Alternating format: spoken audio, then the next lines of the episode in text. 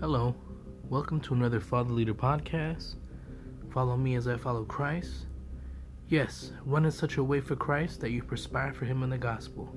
May other souls see you running so hard that they thirst for the living God. Hello, my name is Manuel Ramos, and I am so glad you're with me today. I can't wait to share with you what the Lord has put on my heart through meditation and proverb. Before I do that, I do want to share with you our new weekly spiritual pithy for the week. Um, before we jump into our meditation proverb, and it is saying here discipline is choosing between what you want now and what you want most. Think about that. Also, I want to remind you there is a new teacher of the month, Wisdom Teacher of the Month. Check it out at fatherleaderftl.com. All right, let's go ahead and jump into our meditation for today. Oh, to be wise, Lord. Oh, to be wise meditations. It is for July 22nd, 2019. There was a time to tear apart, but now it's due time to sew together what has been torn.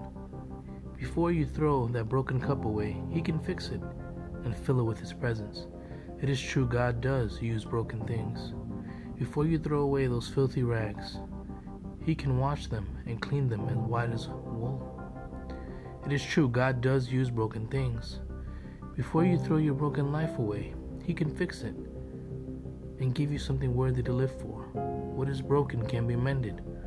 What is shattered can be put back together. What is diseased can be cured. What the enemy intended to destroy, God intended it for all good. He brought us to this position in life so we could share the gospel. We have the opportunity to save the lives of many people through the power of Christ in us. If people don't pour new wine into old wineskins, will not God in Christ pour new wine, new passion for life in us, even in our own feeble bodies? We have a new heart and new mind able to carry the presence of Holy Spirit. Our new heart skins are strong and sturdy, though our flesh is perishing. All of us are chipped and cracked on the outside because of sin, but because of Christ on the inside, we are as good as new. Soon we will have bodies reflecting the beautiful work Christ has done on the inside of us. For now, let's allow God to shine His handiwork in our hearts through the broken parts of our lives. Amen. Meditate Mark 2 2.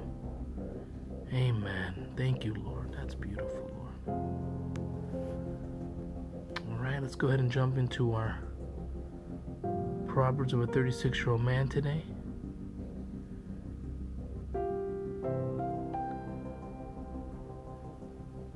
Here we go.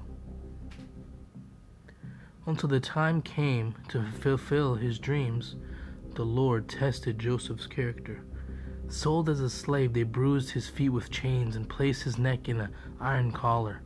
The life of Joseph had started with great promise, but in the process of it coming true, the word of the Lord tested him. God gave Joseph a vision for his life, but wanted him to realize that he needed God to fulfill it. Through providence, God was able to shape his character for the position he was given. We all have been given the high calling of Christ to pursue spirit and life. In our own strength, we cannot live this out, but because Jesus left us the example to suffer and bear our cross, we can exceed our expectations and honor Christ through transformed characters modeled by his life. Sometimes burdens can feel like iron collars and chains over us. Let's give Jesus our burdens and take his yoke upon us. May we have the courage of Joseph that as we bear physical suffering, oh Lord, physical suffering, we can still trust in the promises of God made to us. Study Psalms 105 8. Go ahead and read that over again and study Psalms 105 8. Thank you so much for joining me today. I look forward to sharing with you tomorrow. Thank you for listening.